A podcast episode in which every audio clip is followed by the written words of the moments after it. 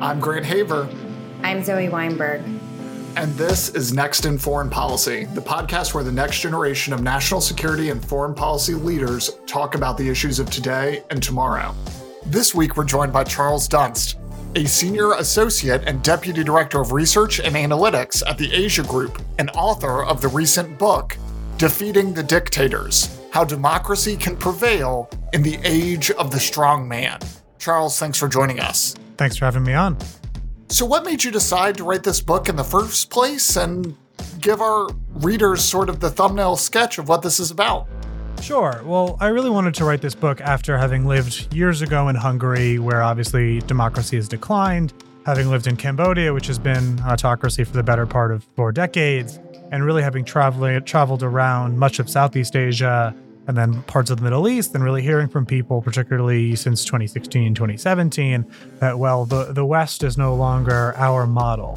Where if you talk to the intelligentsias of maybe Hanoi or uh, certainly in maybe somewhere like Cairo, the UK, the US are no longer necessarily considered models because people look at Brexit or they look at the Trump election or they look at January 6th or three prime ministers in three months in the United Kingdom and say, well, why would we want a system like that? Why would we want such a messy system where why can't why don't we just instead have a path to prosperity that looks like Singapore? That's the answer you get in much of much of Southeast Asia and some of the Pacific Islands as well. Let's be like Singapore.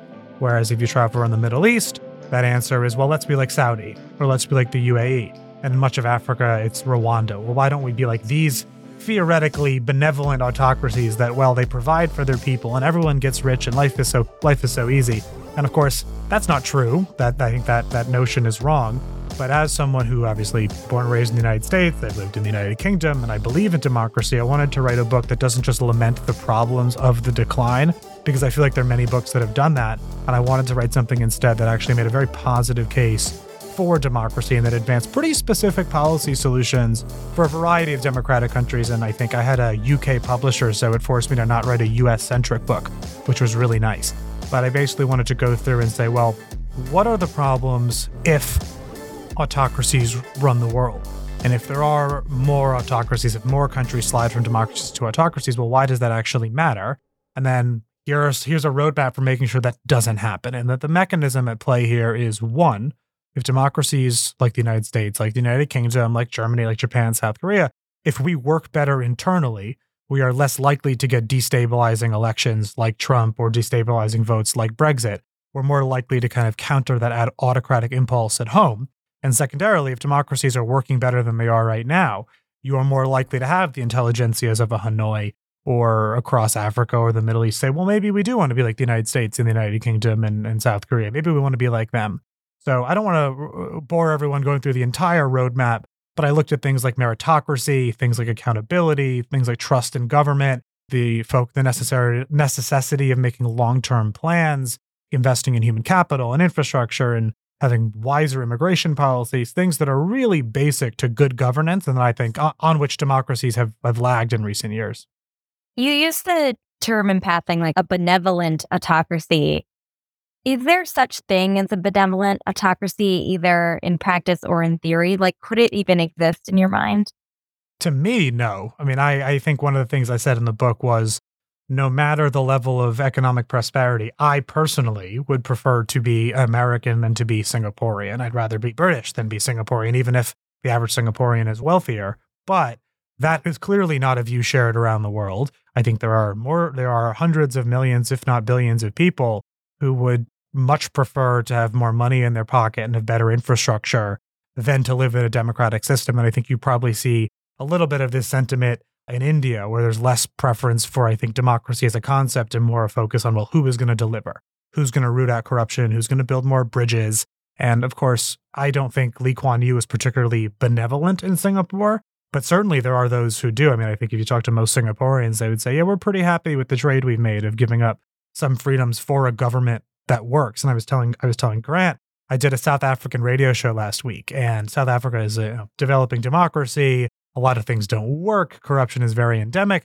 And the host says, I'm going to do a live poll. Please call in and tell us, would you give up some of your democratic freedoms for a country that works? And 99 out of the 100 people said yes, they would.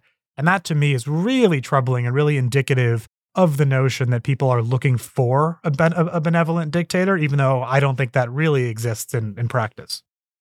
That brings up a really interesting question, which is how do you deal with the fact that democracies are choosing autocrats or that Singaporeans are broadly happy with the choice they've made? Like, obviously, I, I will safely say that I speak for all of us that we are all small d Democrats, that we all support freedom of speech, freedom of religion, freedom of the press, that we think everyone should have a voice in their government. But, you know, if Singapore wants to live in a system that is broadly autocratic, although, you know, they have elections that are weird and whatever, whatever, what's to make us say that that is a choice that they cannot make? Well, that's one of the things I, I in the book is that it's the this roadmap for promoting democracy or solidifying democracy where it already exists and promoting democracy abroad is decidedly non-interventionist. I mean, I'm not saying that American scholars or American diplomats should go to Singapore and lecture them on why they need to democratize. I don't think that's a reasonable way to conduct foreign policy, but I do think that Americans, Brits, Germans, Singaporeans, Vietnamese would be better off in the long term if more countries are democratic. And I, I don't I don't want to just parrot the the democratic peace theory, but I do think there is some validity to the notion that when you have more democracies, you are more likely to solve disputes in a more reasonable way. You are less likely to have invasions. You're less likely to have kind of uh, the moves that China's taken on trade against countries like Australia and Lithuania. So I don't want to make people think that I'm saying we should go, you know, go into Vietnam and forcibly make them democratize. I don't think that's worked, and I don't, I don't think that's a reasonable way to go about foreign policy.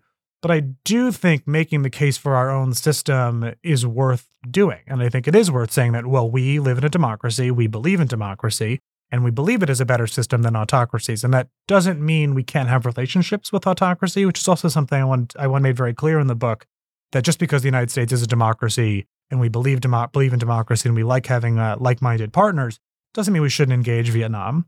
Doesn't mean we shouldn't engage Singapore. It just means we have to make sure that we're not sacrificing our values to do so. And I think the the relationship with Vietnam is probably a good example on that front, where we have very close ties with the one party, the one party state of Vietnam, but we raise human rights pretty actively, at least in private engagements. And I think there have been some positive advancements, particularly on things like LGBT rights. Uh, one of the the one of the late Obama era ambassador was openly gay, brought his husband, brought his two children, brought his mother, and they lived in a three generation household, which is very Vietnamese for those who've kind of traveled there. It's a very kind of cultural, culturally significant thing. And polls show it boosted Vietnamese approval of gay rights like pretty rapidly within just a few years. And that to me is a very positive example of well, how do we engage an autocracy that might not have the same social freedoms or political freedoms that we do? It is leading by example. A related question Grant asked about, you know, what about these instances in other countries where where countries are choosing allegedly choosing autocratic role, but like what about in the US itself where, you know, supposedly we do believe in democracy and yet there have been recently democratically elected leaders that have very autocratic tendencies.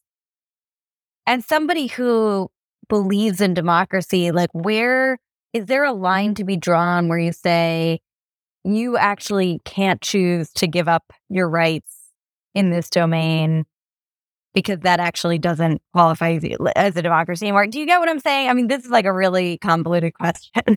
It's the question basically between at what point does a democracy transition a from a liberal democracy to an illi- to an illiberal one, and then when does an illiberal democracy stop being democracy? Where and something I said in a few podcasts before, a few kind of interviews before, is well, you know, do I think electing Jair Bolsonaro in Brazil was anti-democratic? No, I think he won an election freely and fairly, and certainly, you know, despite the protests of his supporters left when he lost. I think that was a, a difficult moment for Brazil, and he may have governed somewhat illiberally, but it was still within the constraints of a democratic system. My concern would be well, in a country with weaker institutions, could a Bolsonaro type come into power and essentially do away with those liberal checks to govern in a way that is no longer democratic? And that's personally what I would argue has happened in Hungary. And the notion is Hungarians, Hungary had a fully free and fair election today. I would wager a fair amount of money that Viktor Orban would win. So basically, you would have enough Hungarians, maybe not a majority, it's a parliamentary system, whatnot, but you'd have a significant number of Hungarians voting to give up some of their rights, essentially, in return for Viktor Orban, a politician with whom they are aligned on maybe ethnic issues or identity issues and to some extent economic issues. And that, to me, at some point, in Hungary being kind of a key example, it, it is no longer a democracy. So, and it's this hard question of, well, am I, am the American going to run around the world telling people to not vote for X, Y, and pers- X, Y, and Z person because I don't think that they're democratic? I think that's always a difficult position to be in as an American or as a Brit or as a German, kind of lecturing far off countries on their own politics. But I do think you can sit in the United States and be concerned. I think it's a huge concern to me that there are people who are, in theory, willing to give up many, some, a little bit of their political rights for kind of a quote unquote country that works. And more than anything, that's reflective to me uh, of failures by kind of current governments. And I don't want to keep talking about Hungary, but it is kind of exactly what happened, where Hungary had a socialist government that was A, really incompetent and just completely inept on economic issues.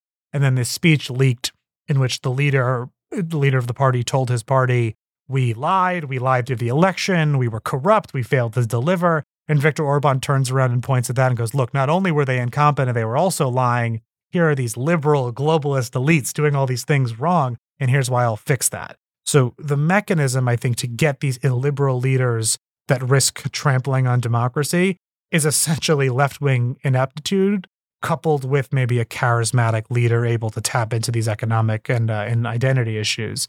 And I know that was also a convoluted answer to your somewhat convoluted question. I don't know if I got did I get there?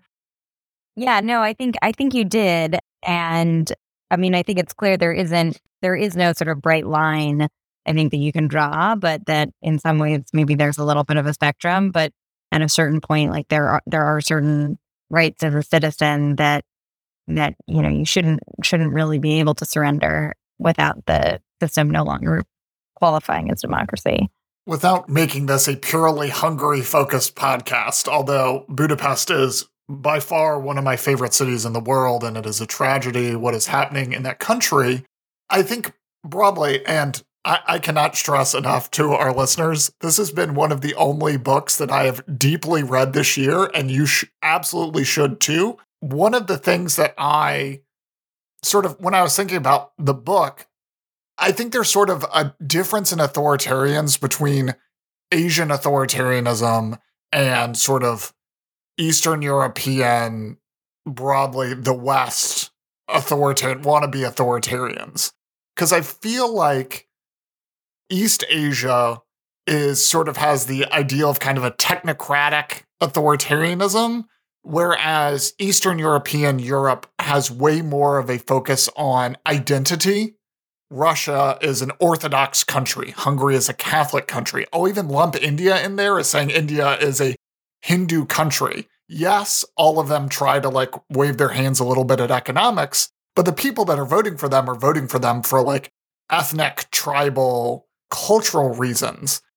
And I, I found it interesting that that wasn't like a, a major theme of the book. How do you think about the cultural component of that because it's so such a big part of the US, right? Even if we fix even if we fixed all the roads and all the bridges, I'm not sure that that would change the 30% hardcore Trumpers into Mitt Romney voters, let alone Joe Biden voters. Yeah, it's an interesting point, and it's something I've been thinking about in terms of, and it's something I thought about while writing the book, obviously. And thanks for for your nice for your nice comments on it. I think one question, and it keeps coming up in interviews, is well, how much of the autocratic impulse is based in identity and how much of it is based in economics? I tend to lean more towards economics, and obviously not in all contexts, but say if in the United States you have that 30% core Trump supporters who are going to vote for him no matter what. If you waved a magic wand and fixed all the fixed all the bridges, everyone had good jobs and inflation was down, I think you might get that number down to like 10 or 15%. And I think there is something fairly similar that is true in much of Europe. I mean, certainly in Hungary, I mean, it's one of the, and not, again, not to, not to harp on Hungary, but as I kind of wrote about it in the book, is he came into power on economic issues. And as much as the Western media coverage since 2017 has all been about the it's all been about migration, it's all been about his comments on Christianity and about LGBT issues his bread and butter and the reason he gets in power and remains there is that enough Hungarians think that he'll just deliver better and that he's anti elite and he's anti corrupt And of course, he his allies control the media enough to make them think that's the case. When in reality, I think he's actually quite quite corrupt. Uh, his government's quite corrupt. So I actually do think economics are more so at the front here. And uh, there's an interesting example recently where Bolsonaro, uh, Giorgia Meloni, who leads the most far right government in Italy since World War II, and Yoon Suk Yeol in South Korea, who's he's kind of slightly different. I don't think he's particularly far right, but certainly a populist election. One of the big planks of all three of their elections was meritocracy. They all talked about how their countries, the real meritocracy has declined, and the jobs for the real Brazilians or the real Italians have declined. And all three of them said that gender quotas were the problem, that gender quotas for women either in the boardroom or in government were the problem, and they were diluting the real meritocracy. And while I might agree that meritocracy has been diluted, I don't think gender quotas are, are the problem necessarily. But it's a clear demonstration to me that as much as the Western media tends to focus on these far off non English speaking countries, talking about the, the kind of theoretically crazy things they say on identity, I think a lot of it is about things like meritocracy. It's about kind of corruption. And if you think about Drain the Swamp, well, what's Drain the Swamp about? Drain the Swamp is about corruption. Drain the Swamp is not about, when you think just the phrase itself is not about we need fewer immigrants. It's not this is we need this white Christian country. Drain the Swamp is the governing elites are corrupt and have not and have not served me well. So I'm trying something else, and that something else is this kind of a liberal guy. I do think marrying those economic issues with identity issues can be really powerful. And I think certainly Trump is an example of that. I think Orban's an example of that. Uh, to some extent, probably less, slightly less, well, not a lesser extent, probably the similar extent, Modi is an example of that. So that's kind of how I would think about it. Certainly, one probably can't exist without the other. But even even in Asia, I do think identity is is pretty pretty much at the top. And even in Singapore is kind of quasi interesting where they try to not talk about identity as much as possible. It's kind of the opposite, the opposite issue where talking about identity in, inflames issues and kind of dilutes the fairly effective autocratic system.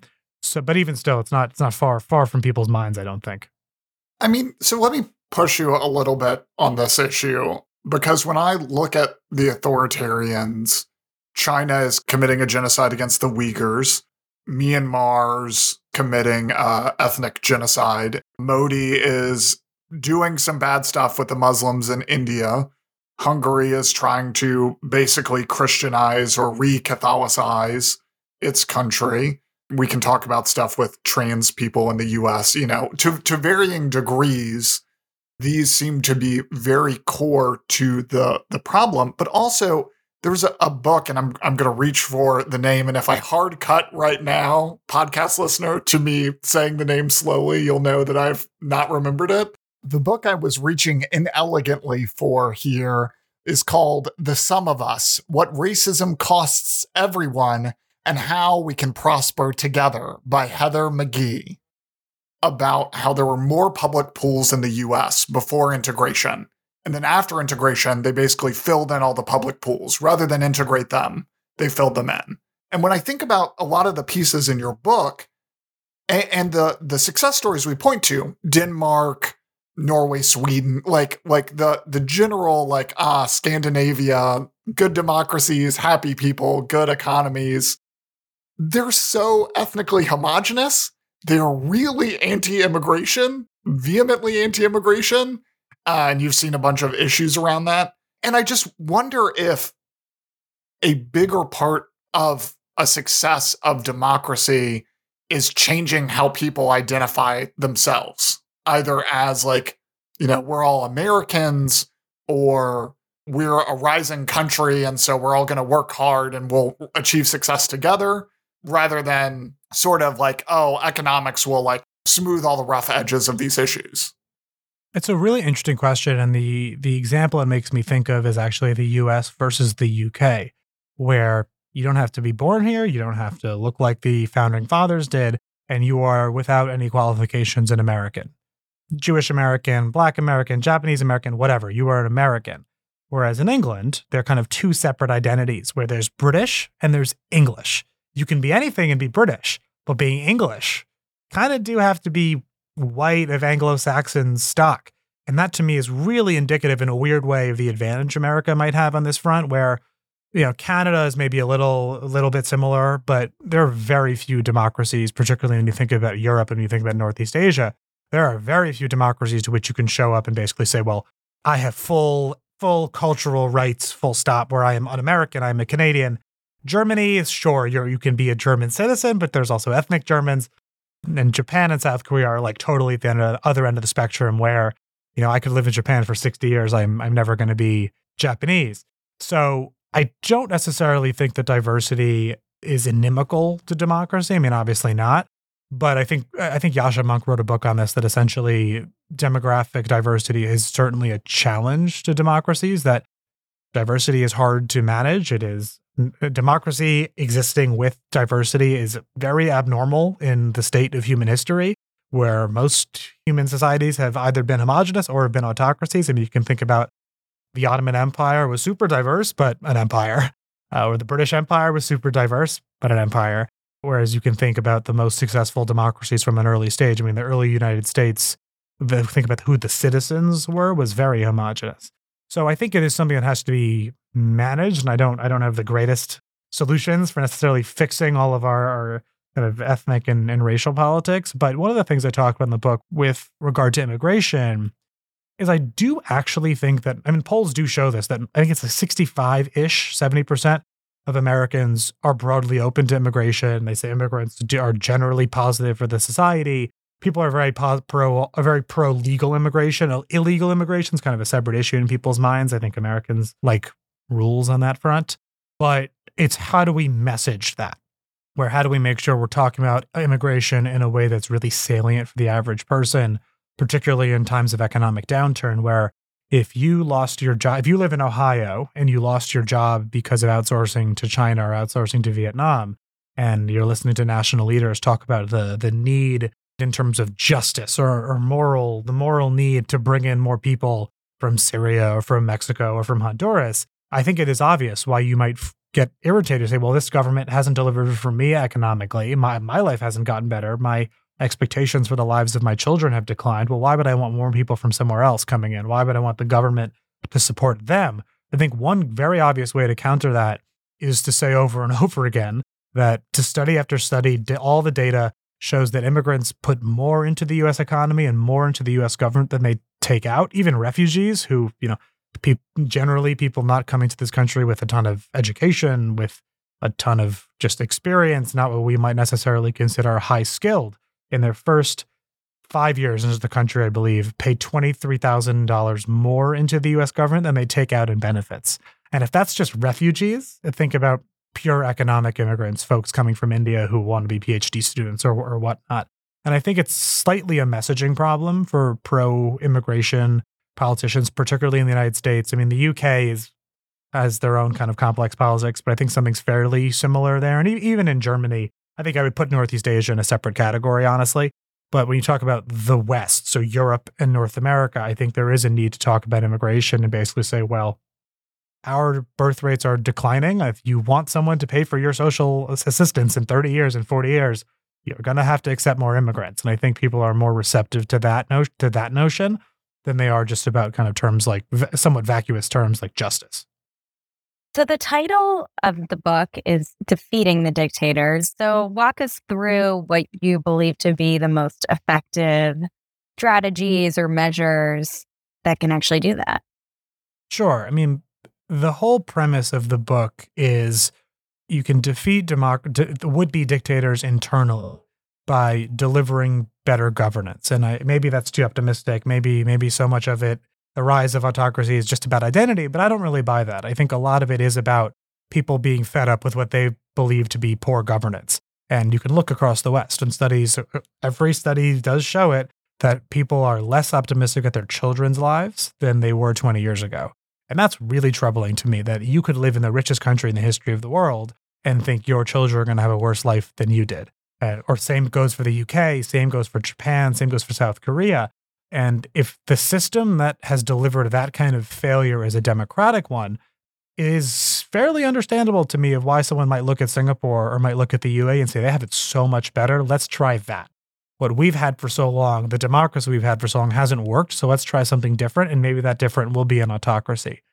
So combating that impulse requires, eh, among other things, I mean, I certainly don't think they're the only things, the, the eight items I focused on in the book, where particularly when you think about opportunity, things like meritocracy are, are very key. Where if you grow up and you don't think that even if you perform the best in your school and the best at your job, that you won't get promoted and you can't make your way into a civil service job or you can't make your way into a, a top private sector job, you're going to be fed up with the system. I think the same thing goes for accountability, where if you feel that your politicians and your kind of private sector leaders are held to a different standard than everyone else, you're going to say, well, this system is broken. Let me try something else. When you don't trust your government, same thing. You're going to be willing to try something else. And I can go on and on. But when you feel like your democratic system is not delivering, you are going to be more open to trying something else. And in many countries, that something else has proved to be either the liberal democracy of Hungary that gives way to autocracy or something kind of more autocratic straight out. So that's pillar one of how you can kind of defeat the dictators. And pillar two is much more long term and thinking about by having more successful democracies, the more successful United States, a more prosperous United Kingdom, a more prosperous South Korea. More and more people are likely not only to be to partner with us and support the rules based order, kind of quote unquote, that we broadly support, but also more likely to want to become like us in the long term. Where if you're sitting in Vietnam and you feel like your your autocratic system has maybe worn out a little bit, and you can maybe if 20, 20 30 years, if China's economic growth has kind of stagnated, if Singapore is struggling, and you're saying, well, these autocracies don't seem to be doing so great either, but the United States is performing much better, or the United Kingdom is performing much better, or Korea and Japan are performing much better. Maybe if you're sitting in Vietnam, or maybe if you're sitting in South Africa, you think, well, actually, a democracy would be good, despite the complexities of democracy and the tumult of democracy. Maybe embracing that would be good because look at how much more innovative the democracies are. Look at how much longer people in democracies live. And look at how all, not all, but you think about movies, you think about books, you think about art, much of the world's best still does come out of democracies. So it is a much more long-term game plan on the second on the second front of basically making sure that we are setting the example that in 40, 50, 30, 70 years, maybe more and more people are willing to be to become like democracies or become democracies themselves rather than continue looking at autocracy as a preferential model. What about economic measures? Like what's your thinking on the effectiveness both of sanctions at the government level but also you know, I don't know if you've heard about, you know, these different sort of campaigns around divestment. Like I think there's one called the defund dictators tool, which allows you to kind of see what your exposure might be to autocratic regimes, etc. How effective are economic measures generally? And then perhaps eh, does it matter whether or not they're sort of government led versus sort of independent investors, et cetera? I think economic initiatives have a really mixed record. And the probably the country I know best is Cambodia. So I'll use Cambodia as an example, where for the better part of 30 years, the US has kind of imposed relatively small sanctions, sometimes big sanctions on Cambodia because it's a one party, one man system. They've continued to crack down on the press. There is no real freedom of, of politics or freedom of speech anymore. And but we've done that without any real goal we've imposed all these sanctions without a kind of clear top down White House led policy of, well, is the goal to pressure Hun Sen, the prime minister, to be more democratic? Is the goal to sanction him into oblivion so he resigns or opens a democracy? What's what's the goal here? And when you lack a clear goal, and arguably maybe a small goal, maybe you want to sanction Cambodia so Cambodia does a very specific thing with regard to China. That might work. But imposing broad based sanctions or even smaller sanctions with no defined goal, short of toppling a government, I don't think is super wise. And it's one of the reasons why I think broadly, do I think economic engagement with autocracies is a problem? Not not so much. I think it's a question of where do you draw the line. So I'm perfectly comfortable with US firms selling refrigerators to Chinese consumers. Don't think there's any moral anything morally dubious about that. I don't think China's population, Cambodia's population, Rwanda's population did not choose to live under autocracy. They should have access to iPhones. They should have access to refrigerators. They should have access to home improvement, whatever. That's not a problem. But it is a question of where do you draw the line? Because in a system like China's, of course, any private company is largely at risk of having some of their tech taken by the government. And if we consider China a pacing competitor, which I think is probably the right the right terminology, you don't want that pacing competitor to have top tier dual use technology that can be helpful for military purposes. So it is a question of where do you draw the line? I mean, I'm again fairly comfortable selling refrigerators to China. I am less comfortable selling dual use semiconductor technology that could be used for missiles or lasers to firms with any kind of links to the Chinese government. And when you think about broader divestment campaigns, the I think the the Af- the South Africa example is kind of the obvious success story, where it was a divestment movement with the hopes of ending a very specific policy, and it took a long time, but it but it worked. But broad based divestment of saying, well, we're going to cut off trade with Vietnam. Well, for for what? What do you actually want from Vietnam? Uh, if the goal is cut off trade with Vietnam in hopes that Vietnam demo- will democratize, that's a severely misplaced hope. And I think that's probably true for 99% of the current autocracies around the world. And I think, you know, what we're going to cut trade with Saudi Arabia entirely, I mean, that's not not wise. But it is about making sure that uh, those relationships are not ones in which we're sacrificing our values. And I think the Biden administration's decision to call out Saudi Arabia on the Khashoggi murder was really positive on this front, where it was, you know, Saudi Arabia is a longtime partner. We are not going to completely sever this relationship, but we're also not going to act like things are normal. Uh, we're not going to act like there wasn't a murder of, of a permanent American resident. So that's kind of how I would think about it, where maybe very on very, very specific policy changes, divestment can be helpful. And I also think in the case of a country that maybe in the immediate after after effects of a coup, so like Myanmar, where the immediate after effects of an overthrow of a democratic in the immediate aftermath of an overthrow of a democratic government, I think it's much more morally acceptable to basically say, well, we are not going to allow for trade with this government that undid democracy and is committing, committing human rights abuses. Whereas Saudi Arabia has never been a democracy, Oman has never been a democracy, Vietnam has never been a democracy. I think there's a there is a different paradigm there, and you do need to engage with countries as they are rather than how we wish them to be. One of the things in that and in, in your answer where you talked about China seizing technology or China taking over companies and their remit made me think about something in the the meritocracy chapter. So you push heavily for a meritocracy where people can rise easily, that it's not you have to go to Eton in order to be in parliament. You don't have to go to Harvard in order to get on the Supreme Court, those type of things. But I wonder if a meritocracy in the private sector and in civil society helps hedge against some of the issues of sort of a more clubby government. Because ultimately, there are only ever going to be so many slots at the upper tier of government. But that's not the case in private industry. It's not the case in civil society. There can be tons of new businesses that have CEOs that are young or diverse or, you know, and churches and school groups and, you know, whatever that can all be ways of people working their way up and creating power centers for themselves that hedge democratically against maybe the government that's less representative. I think absolutely. I think that can very much be a hedge. And I think the classic US example here is the best and the brightest during the Vietnam War era, where they all went to Harvard, they all went to Yale, they all went to Princeton, they all went to the same kind of waspy prep schools in, in, uh, in New England and they were the most credentialed people, the best credentialed people, and made mistake after mistake.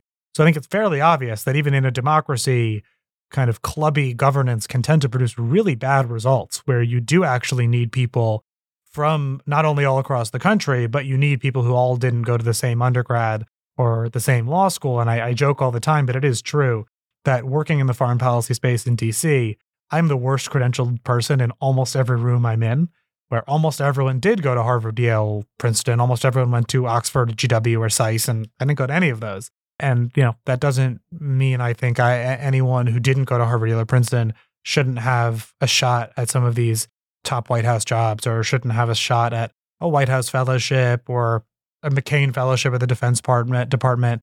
And I think in the private sector, arguably is slightly better at it in the sense of certainly a connection or a Harvard degree can get you that first job. It can it's much easier to get a McKinsey job or a Goldman job with one of those degrees. But if you don't perform well, you'll just get fired because the private sector doesn't have the time or the patience or the money to kind of tolerate incompetence where it is a little easier to kind of get a job in government, a political appointment or kind of yeah, mostly a political appointment kind of through some type of connection And even if you don't perform super well, well, maybe you probably won't get fired because they don't want to risk irritating the person who got you that job. So instead, you kind of get shuffled into a corner and maybe, you know, not doing the most substantive work, but you're not getting fired. And there are ways to maybe progress because you can still say, well, I had this nice job on my on my on my resume, so then you get a nice think tank job or whatever. And it's certainly not just foreign policy, but I do think the private sector is probably something from which to has something on this front from which democracies, from which governments can can learn, where there is just less tolerance for incompetence. And sure, maybe nepotism gets you that first job, but you're not going to be CEO of Apple just because of nepotism. You're not going to be you know, in a boardroom, I think just because of nepotism. I mean, certainly I'm sure it happens, but it's rare. And I do think having a more meritocratic government, having more paths for people to progress, does actually lead to better policy. And I'll talk about the US just because it's the, of course, the example I, I know I know the best. I think it is really troubling to me how hard it is to get into government unless you have some of these political connections, unless you have family connections. Because even you think about things like the the presidential management fellowship which is great. It's a great program. It's a really good idea to get young people into government. You kind of are selecting from the same few master's programs that are mostly based in dc and maybe you can add harvard and princeton to that but it is kind of self-selecting from the same the same group. And the state department's a little different but of course becoming a foreign service officer is incredibly complicated. It takes forever there's no mid-career entry anymore so i think there are a ton of more pathways that democracies, particularly the United States, could implement to have more meritocratic governments, both at the lower level and the higher level. And I'm almost 100% sure that that would lead to, to better policymaking, both on foreign and domestic issues. One of the things that I was thinking about when I was reading the book is how many of these issues are downstream from the social expectations of the citizens. So when I think about poverty in the US, which is incredibly tragic. It is a huge mark against us that we let the child tax credit lapse. It is horrific how we treat people in the richest country in the world. It's a moral stain. I can go on at length about how bad it is. But comparatively, poor people in America are much, much, much better off than many, many people, even in well running authoritarian systems, quote unquote, like China the poorest people in China are destitute. And I just wonder how much, especially when you think about emerging democracies like South Africa, like Brazil, where the first issues for them are physical security, crime, pulling their way out of poverty, that all of these ideas about long termism, about infrastructure, about trust in government are all good. They're all the right path forward. But also they don't fix the here and now. Whereas it seems like, you know, from a exterior perspective, that places like Singapore, that places like China fix the here and now poverty problems.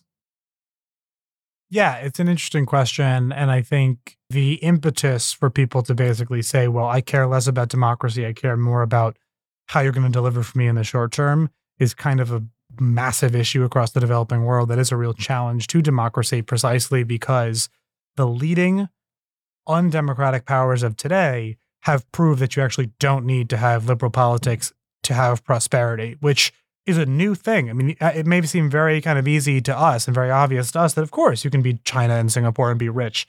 That's a relatively new thing over the last 30 years, where until the Soviet Union fell, there was this notion that the only successful way to run a country economically was to be a democracy. You know, no one went to Moscow and came back to New York and said, "Well, we should be like that." Whereas in every meeting, every uh, book uh, book event I've done, I ask people to raise their hands. I say, "How many of you have been to Shanghai? How many of you have been to to Singapore? How many of you have been to Abu Dhabi? And how many of you came home and thought those cities were more efficient and better run than yours?" And they all raised their hand. That is like unimaginable 50 years ago, even 40 years ago. There was nobody going to a Soviet aligned country or a communist country and saying, well, that's so much better than mine. So I, I totally empathize with the notion of economic develop issues and issues like corruption being up front. But even in a developing country like like South Africa, and you know the book wasn't even released in South Africa; it was just exported there, and I've gotten a ton of media interest precisely because they feel like their democracy doesn't work and I've gotten most questions on issues like meritocracy and on issues like accountability. And accountability is probably the one that's most important for a developing economy. And I think there's this irony where Malaysia has for, you know, 15, 20 years been considered this developing democracy that maybe doesn't govern super effectively, that there are all these troubled elections. Malaysia put a former prime minister in prison and has so far rejected all of his pardons. He was extremely corrupt, like beyond a doubt. This was not a politically motivated trial. And that's a really positive example for a developing economy or developing democracy because it demonstrates to the people that even a former prime minister, even a very politically connected person, even someone who's friends with the literal king, will be put in prison for breaking the law. So, accountability is probably for a developing democracy the bedrock on which much of this is built, because accountability is directly tied to trust. Where if your government's not accountable for either corruption or for just negligence, people are going to lose total faith in that government, and you're going to end up in this what I've kind of called the the mistrust cycle or the mistrust loop. This kind of notion that basically when people don't trust their government, particularly in democracies, this is really important in democracies. If people don't trust their government, they are not going to listen to that government. They're not going to support that government and they're not going to engage that government. And in democracies, that means that people aren't going to vote. And when people, particularly outside of urban centers, don't vote, they'll become so disconnected from the governing elites that the governing elites won't actually be able to provide for them because officials aren't aren't mind readers. They can't serve a population from which they've grown distant. So when people don't trust their government, either because of a lack of accountability on everything from corruption to crime to public services, when they don't trust their government because of those issues and accordingly opt out of civic participation, the result is this mistrust loop in which a distrustful public is disengaged, resulting in a government even more disconnected from the public, which in turn leads to only a further deterioration of trust and so on and so on. So, stopping that loop, primarily, I think, in developing economies, developing democracies, by holding people accountable for both incompetence and for corruption, is really key to having that bedrock faith in government on which you can build a more advanced democracy, on, on which you can, or through which you can advance a more proper meritocracy, through which you can invest in human capital and build the necessary infrastructure and whatnot before we move to our final segment, I just want to again urge all of our listeners to buy Defeating the Dictators How Democracy Can Prevail in the Age of the Strong Man. It has a number of great lessons in it.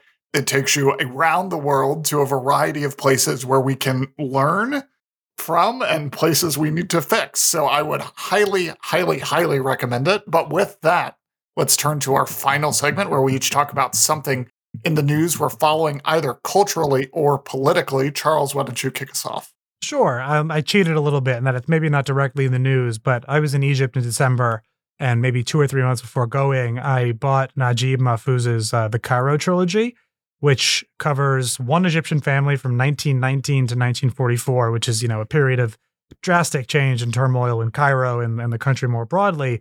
And the trilogy is three books, obviously, and it's uh, 1,300 pages in very small print, 1,300 pages. So, needless to say, I didn't finish it before or even while in Egypt. So, at this point, the trilogy accompanied me to Oman, the United Arab Emirates, Egypt, London, and Belgium before I could finish it. But I'm, I'm really glad I did. So, for anyone who's even vaguely interested in Egypt, uh, I would hugely recommend it. I mean, it's a massive commitment, but definitely worth it in the long term. So I have a little bit of a rant and request. I have always been a fidgeter. Even during this podcast, I have multiple stress balls in my hand. I'm spinning them around, I'm squeezing them, I'm like picking stuff off my desk. I'm doing a million other things while I'm listening. I, I just have always been this way. And as part of that, I constantly break everything. So office supplies, paper clips, stress balls, plushy things. I'm more destructive than your average puppy when it comes to desk equipment. That means that often my stress balls wear out after like a week of use. So the first thing is any manufacturers that are listening to this, fix your stress balls. I'm already stressed enough. I don't need to be stressed over the low quality stress ball that I'm receiving in the mail from Amazon.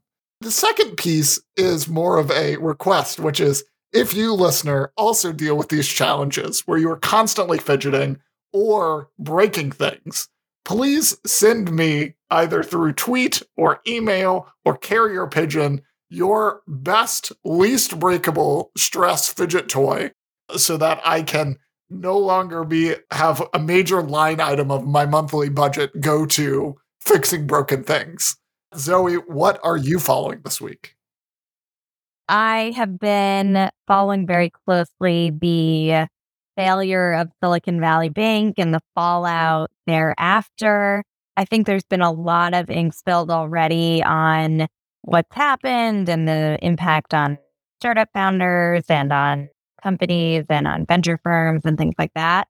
I think what we don't have clarity on yet, and probably won't for a while, is what the consequences will be for forward looking policy in this space and financial regulation. One thing that I found sort of funny about about following all of this is that it seems like both people on the left and the right have been united in just sort of blaming the Fed in one way or another. And so there might actually be some bipartisan unity here, strangely, uh, you know, in the in the midst of a crisis. I also think it's interesting that there's been a real revisiting of some of the Dodd Frank rules that were rolled back during the Trump era. In particular, one rule which which really sort of raised the threshold for what is categor- categorized as a bank that's considered systemically important. Previously, the the threshold was 50 billion, and it was changed um, a couple years ago to 250 billion. Interestingly, Silicon Valley Bank assets were at about 210 billion, so just shy of that of that marker, which meant that they were not subject to certain types of rules and oversights and regulation. It's still hard to know whether or not that would have made a difference, but there is a, I think, fresh look that that is being taken at all of those roles and other types of measures that can be undertaken at both the state and federal level level to ensure that there's better management in the future. But it's been a crazy and evolving story, um, and it will be interesting to watch the the the true sort of consequences over time. With that, thanks for joining us. Next in Foreign Policy is produced in cooperation with Foreign Policy for America's Next Gen initiative and is a proud member of the DSR network. Please be sure to rate, review, and subscribe so that more people can find the show. You can follow me online at Grant Haver, follow Zoe at Z Weinberg, and follow Charles at Charles Dunst. If you're a foreign policy expert under 40 and want to be featured on the show, be sure to follow the link in the show notes. This week's episode is brought to you by the Raccoon Dog Lovers of America. Do you love your local trash panda but want them to be bigger and possibly carrying a deadly pandemic? Consider adopting a raccoon dog today. And after you unleash a plague the likes of which we've never seen before, Join us in two weeks to hear more about what's next in foreign policy.